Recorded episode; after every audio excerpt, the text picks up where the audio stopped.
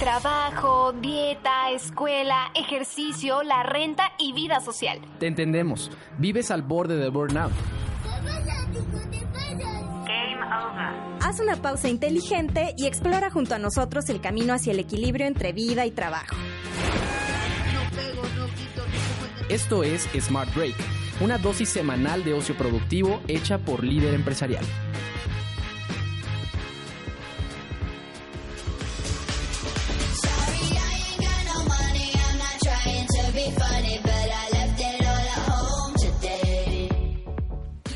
Las fiestas pasaron, el inicio de la década ya llegó y bueno, la cuesta de enero nos alcanzó.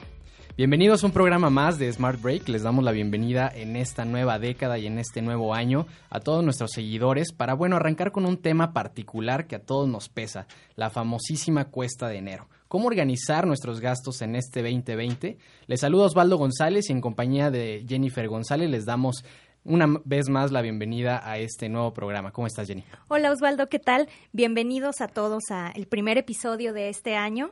Y bueno, nunca es tarde, ¿no? Para, para empezar a organizar nuestros gastos. Ya sabemos que el primer mes del año se fue volando, pero nunca es tarde, ¿no? Para empezar. Y hoy tenemos dos invitados que no son ningunos especialistas ni ningunos expertos. Son personas como tú y como yo que sí se han disciplinado a, organizar sus gastos. Y uno de ellos es un viejo conocido, nuestro querido Edgar Pérez, eh, productor, editor y el conductor de nuestro otro podcast, Rewind. Un programa hermano. Así, es, gracias. Bienvenido. Y también nos acompaña Mónica Contreras, ella es contadora y mi prima, porque hay que decirlo. Claro. Eh, y bueno, ella también eh, acostumbra a trabajar con, con un presupuesto anual. Bienvenida, Moni. Muchas gracias. Y pues bueno, vamos empezando ya a, lo que nos truje. Eh, ¿Por qué tenemos que organizar nuestros gastos? Eh, está empezando enero, bueno, está terminando enero, está empezando el año, pero ¿cuál es la importancia, Moni, de, de organizar nuestros gastos? ¿Qué nos permite esto? Bueno, pues es muy importante organizar nuestros gastos porque en base a eso vamos a poder llevar a cabo nuestros planes que tengamos. Muchas veces queremos irnos de viaje, queremos comprar un coche, algún bien, y no sabemos cuál es nuestra capacidad de endeudamiento, no sabemos si nos sobra dinero, si nos falta. A veces estamos estresados porque tenemos deudas, pero ni siquiera sabemos qué debemos a quién, cuánto ganamos. Entonces no sabemos dónde estamos y no podemos ir a ningún lugar si no sabemos dónde estamos, ¿no? No sabemos a dónde partir. Ok, tú, tú Edgar, ¿cómo fue que, que empezaste con, con este tema de, de organizar tus gastos? ¿Por qué te pareció importante hacerlo? Bueno, desde joven tuve yo creo que la fortuna de tener una educación donde el ahorro era parte como fundamental, ¿no? O parte importante desde la alcancía uh, y se reflejó ya que fui mayor a una cuenta, ¿no? Y es donde partimos de lo que dices tú, saber dónde estamos parados y cuando me casé pues fue el eje rector, ¿no? Para empezar ahora sí que un nuevo proyecto de vida con alguien más y juntos fue un poquito más sencillo el poder organizarnos, ¿no? Organizar eh, primero cuánto ganamos y en qué lo gastamos. Moni, ¿por qué justamente el tema del ahorro sigue siendo un dolor de cabeza para muchos de nosotros y particularmente yo creo los millennials batallamos mucho con el tema de administrar nuestros gastos y justamente ser conscientes de lo que acabas de mencionar, ¿no? De cuánto ganamos, cómo distribuimos nuestros ingresos, por qué, por dónde pasa este desconocimiento por el que por el que cursamos.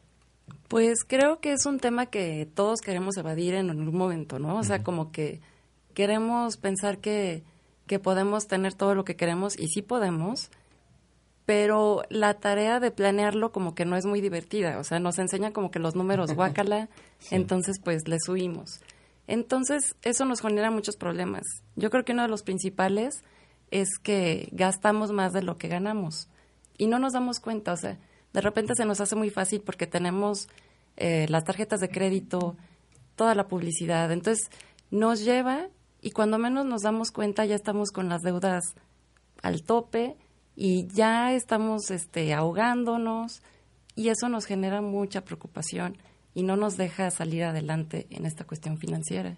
Creo que eh, perdón que te, interrumpa, pero justo acabas de mencionar el tema de las deudas, que es eh, fundamental, ¿no? En esta etapa del año la mayoría de las personas empezamos con deudas, nos volvimos medio locos con los regalos de Navidad o con viajes y, y, es muy común que en esta temporada del año pues tengamos ahí el remanente que debemos de la tarjeta de crédito, demás.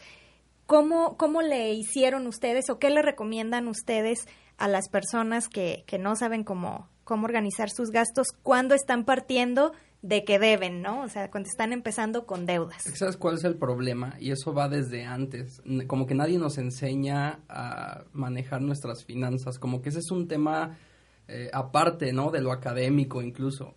Entonces, yo creo que sí es muy importante que desde pequeños eh, eh, se esté enseñando a la gente a cómo manejar dinero que tiene, o sea, por, o recursos más bien, ¿no? Entonces, algo que leía en el financiero, y eso fue un, reporte, son datos de 2016, es que eh, literalmente el sufrimiento es real y la quincena, por ejemplo, no nos alcanza ni siquiera para el día 14.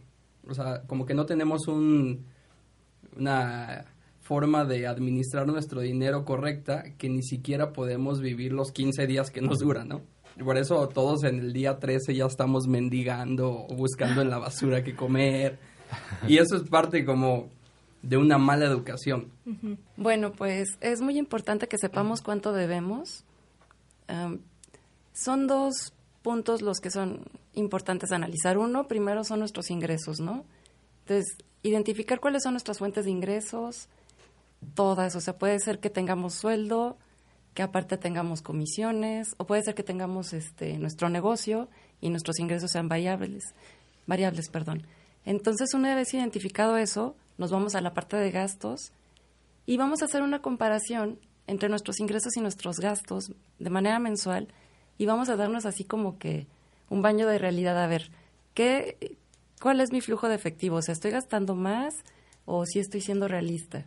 Entonces, ya partiendo de ahí, si nuestros gastos son mayores, que yo creo que es lo que nos pasa a todos, entonces podemos ver, o sea, si tenemos fuga de gastos, a lo mejor estamos pagando una membresía en un gym al que nunca vamos, a lo mejor este pagamos televisión por cable y nunca la vemos. Entonces, primero vamos eliminando cosas que no necesitamos y luego analizamos nuestras deudas y podemos ver, bueno, ya tengo un endeudamiento, a lo mejor lo puedo refinanciar a más a más tiempo para que mis pagos sean menores. Mm y yo pueda vivir de una manera más holgada, ¿no? Entonces son, son ciertas medidas que podemos tomar y que sí nos hacen una gran diferencia ya en nuestra vida diaria, ¿no? Que no estemos al fin de quincena sufriendo y con la agonía, ¿no? Que todos tenemos, ¿no? Son estos famosos gastos hormiga, Así que es solamente cuestión de sentarse y revisar en qué se nos va el dinero, o cada que pagamos algo, pues anotarlo, o sea, no es tampoco tan difícil, y ya al final de mes tal vez poder revisar estos patrones que tenemos, el que en vez de llevarse el café desde casa lo compra en, en, la tienda, en el Starbucks, en el Oxxo, en donde sea, el que siempre va por una chuchería en vez de preparar algo en casa, o sea, son pequeños hábitos que se pueden ir cambiando y que en realidad te van a generar un super ahorro o, al menos un ahorro considerable que a final de mes va, va, a ser como un colchón que te va a ayudar primero a pagar deudas y cuando estés en cero, empezar de nuevo, ¿no? O sea, empezar con saldo a favor.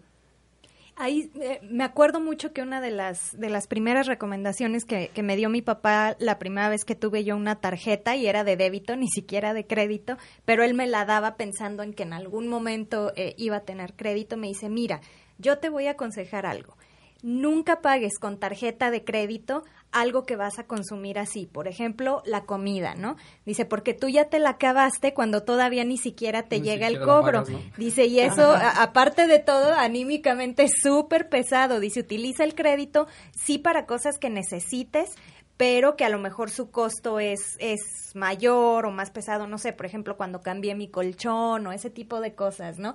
Pero sí me pareció como lógico, ¿no? Y muy sensato ese consejo, entonces creo que es también algo que, que nos puede funcionar una vez que tengamos ya identificadas nuestras deudas, ¿no? Justo eso, Moni, el uso de las tarjetas, cómo darle eh, la, cómo emplearlos correctamente, aprovechar el crédito que tengamos y no endeudarnos justamente en gastos eh, innecesarios. ¿Cómo, ¿Cómo administrarnos correctamente con eso? Claro, las tarjetas de crédito son muy fáciles de usar, o sea, no nos duele pagar nada con ellas, es como maravilloso, ¿no? Pero no es dinero extra en nuestras bolsas, nada de eso, al contrario, Entonces aquí yo creo que lo importante es, una vez que ya hemos hecho esa comparación de nuestros ingresos contra gastos, nos vamos a dar cuenta si tenemos capacidad de endeudamiento. Entonces, ya sabiendo eso, yo ya puedo decir, bueno, sí tengo capacidad para comprarme, no sé, una pantalla nueva para mi casa que valga tanto y, aprovechar ese tipo de promociones de meses sin intereses. Todo lo que sea sin intereses, pues bienvenido, siempre y cuando esté dentro de mi capacidad de endeudamiento. Ahora, yo recomiendo que no agarres, no sé, tres, cuatro promociones de ese tipo a la vez. A lo mejor agarras una y ya cuando estás por terminarla, pues ya puedes empezar otra. Porque si no, cuando menos acuerdas, se vuelve otra mensualidad y toda tu quincena, ¿a dónde crees que va a ir a dar? O sea, el pago de la tarjeta. Y vas a decir, ¿pero cómo? O sea, y duele, duele pagar eso. Cierto, totalmente. Y bueno, ahora sí, ¿cómo empezamos, no?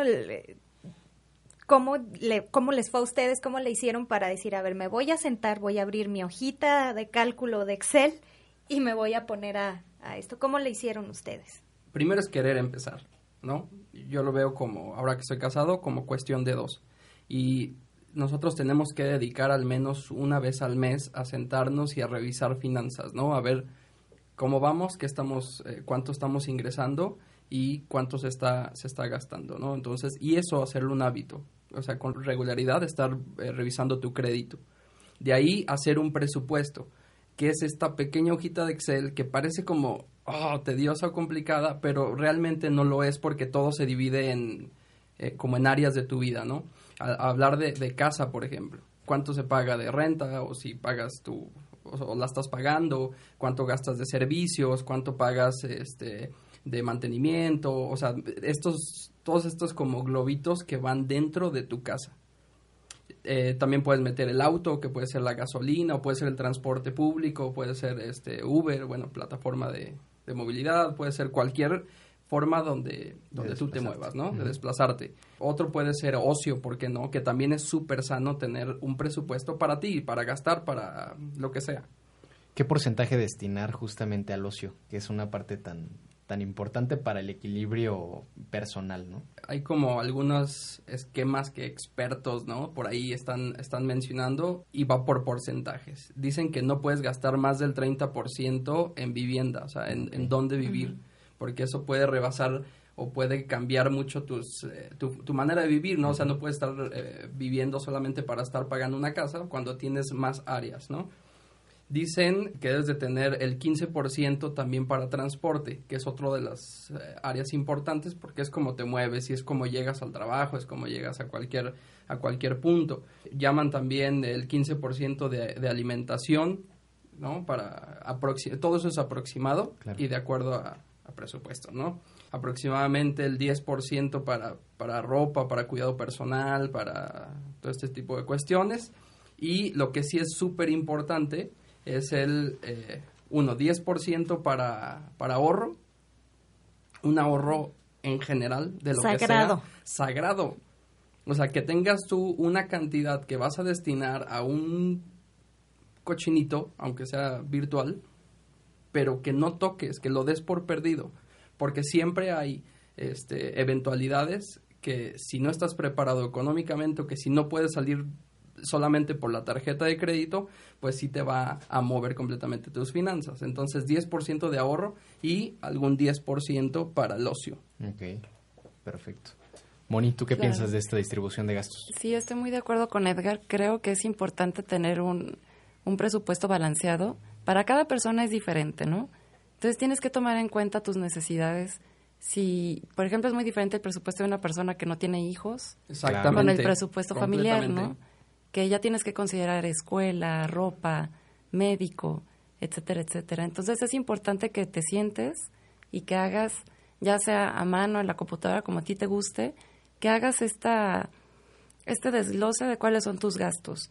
Puede ser este, la escuela, la ropa de los hijos, o lo puedes dividir. Yo, por ejemplo, lo divido en casa, personal, eh, auto, créditos. Entonces, en casa meto pues la renta, el agua, la luz, teléfono, súper.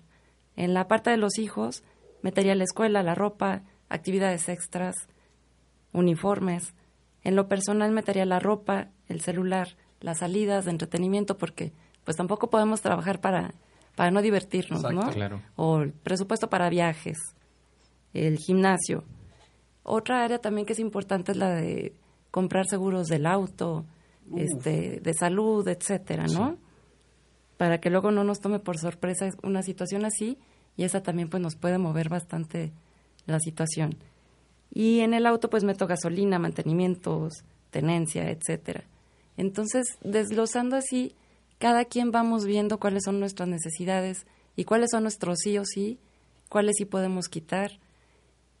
Y en base a eso, pues ya vamos viendo, o sea, si necesitamos más dinero, también pues no nos podemos limitar, ¿no? Y decir, no, pues es que nada más gano esto y, y pues empiezo, empiezo a cortar gastos. Entonces también podemos decir, bueno, a lo mejor puedo vender algunas cosas extras, ¿no? Y generar un poquito más de ingresos para poder cumplir las cosas que yo quiero. Entonces es un, es un análisis. Yo en lo personal lo hago en Excel.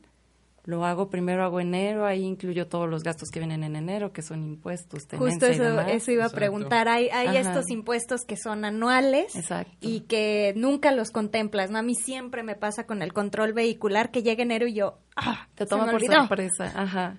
sí, entonces yo empiezo así en enero, meto todas esas partes porque aparte quiero aprovechar los descuentos, ¿no?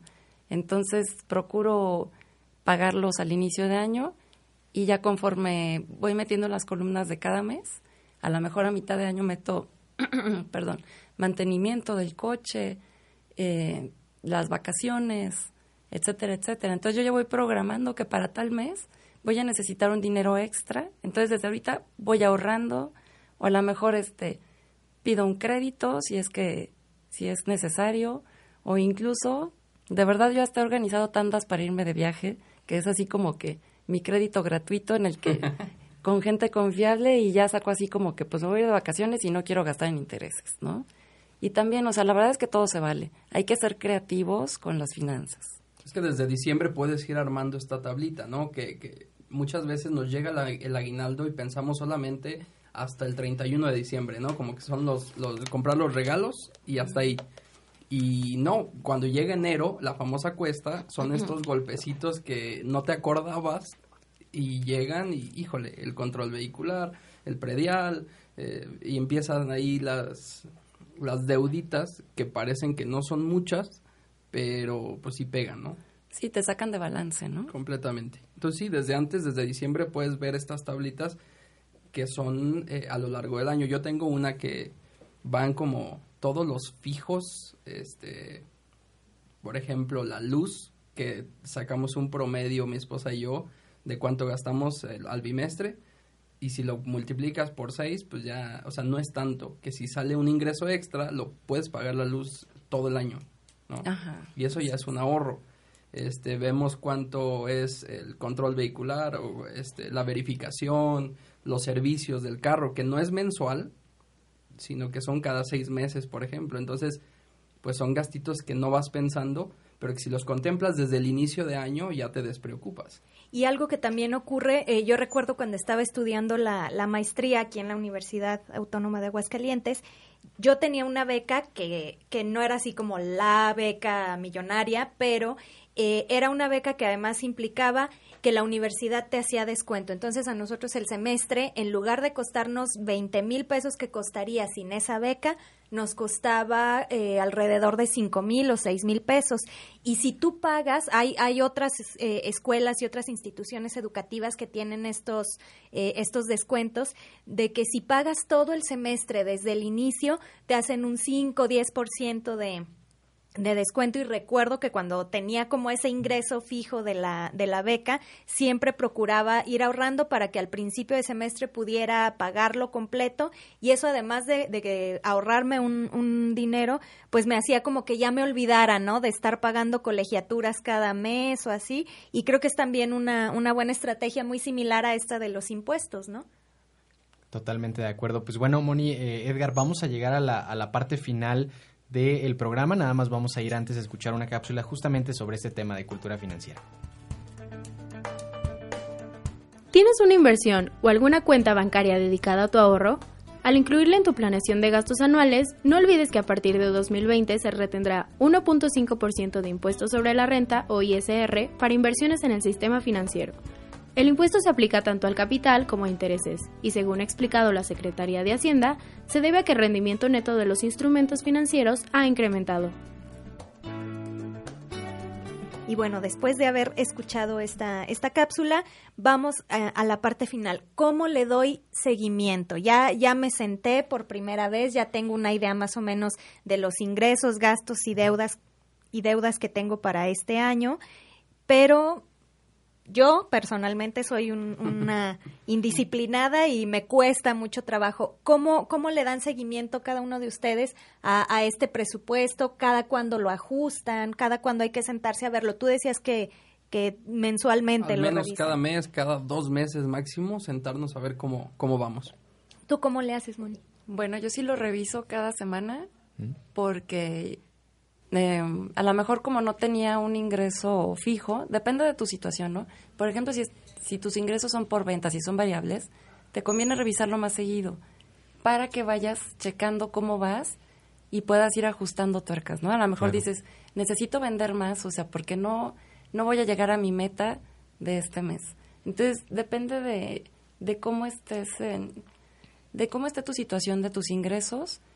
Si tienes ingresos fijos, tiene sueldos, una vez al mes, eh, yo creo que es muy conveniente. Excelente.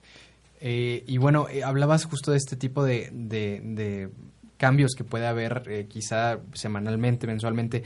¿Hay, un, ¿Hay una parte, un porcentaje que se destine o que recomiendes destinar a casos de emergencia? O sea, tenías contemplado salud, tenías contemplado eh, gastos de vivienda, tenías contemplado gastos básicos, ¿no? E incluso gastos personales. Pero ¿deberíamos de destinar algún porcentaje justamente a esos pequeños gastos de emergencia?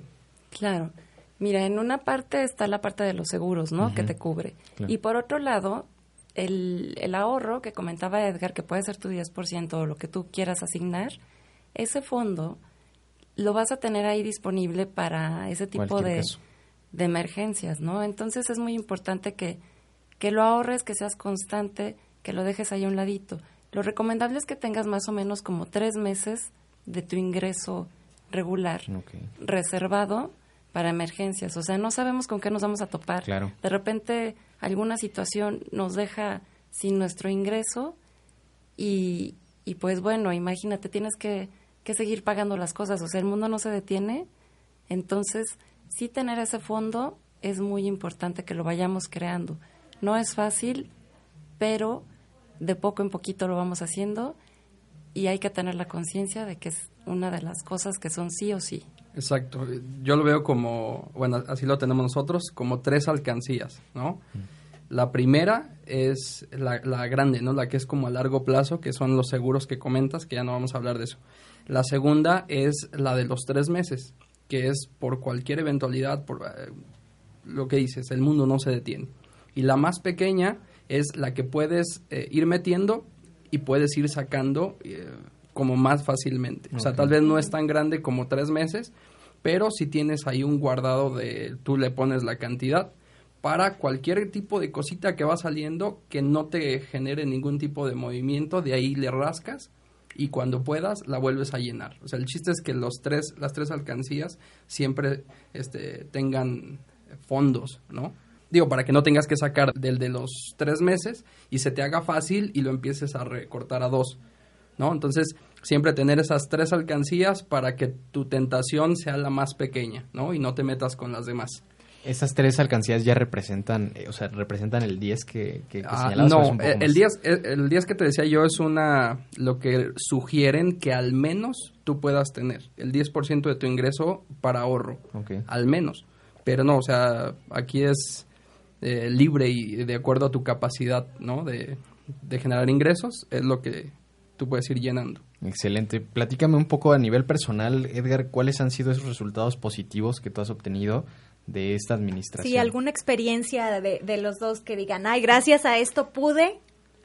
Uy, jole, un montón de cosas. Uno, te, te quitas el miedo a las tarjetas de crédito, ¿no? Porque hay un estigma de que te quieren comer y sí, o sea, normalmente están... están no es que no quieran. Lo que tiene la tarjeta de crédito es que le juega al futuro, ¿no? No, no es como una de débito tal vez que si tienes gastas, si no tienes no gastas. En el crédito es no te preocupes, yo banco, yo te presto. Ya mañana me pagas. El punto es que mañana ni tú ni yo sabemos qué va a pasar, si tengas o no. Si no tienes, pues yo ya la hice como banco porque me vas a pagar interés. Entonces, pues más que jugarle a, prefiero tener yo desde antes un, dinero seguro para pagar lo que, lo que necesito, ya sea un viaje, ya sea un patrimonio, ya sea lo que sea. Tú, Moni, una, una experiencia que hayas podido tener o, o, algo que hayas logrado gracias a esta organización de gastos. Pues la verdad que sí he, sí he podido planear muchas cosas. Yo me sorprendía mucho hace muchos años, porque yo tengo como 15 años haciendo presupuesto personal. Me sorprendía así que con lo que ganaba entonces, yo me iba de vacaciones, pero súper bien y me iba una vez al año, unos 10, 15 días y me paseaba muy a gusto. Y veía a otras amigas o compañeras que pues no, no lo podían lograr, o sea, no, no lograban juntar el dinero. Y no lo hacía ni estresada ni pasándome de la raya, o sea, era como que muy planeado. Yo podía decir, ah, mira, puedo hacer tanto. Entonces, el, el poder planearlo, poder planear mis metas y verlas cumplidas desde un viaje, desde comprar mi primer coche, eh, después, pues más proyectos que he podido realizar bueno, pues es una gran satisfacción y creo que sí se lo debo a, a poder, a tener mi presupuesto que me ha permitido planear, visualizar y pues llevar a cabo. Excelente, Moni. Pues bueno, les agradecemos Edgar, Moni, Jenny por acompañarnos en este primer programa de Smart Break en 2020. Esperamos que eh, nuestros escuchas hayan tenido eh, justamente una libreta a la mano para anotar estas recomendaciones que son muy útiles para que justamente la, la cuesta de enero no nos pegue. Jenny, gracias. Eh, nos despedimos entonces de este programa. Gracias, hasta la próxima. Gracias por la invitación. Gracias, un gusto haber estado aquí con ustedes. Los esperamos en el próximo programa de Smart Break. Smart Break es un podcast de líder empresarial. Producido por Jennifer González y Goretti Torres.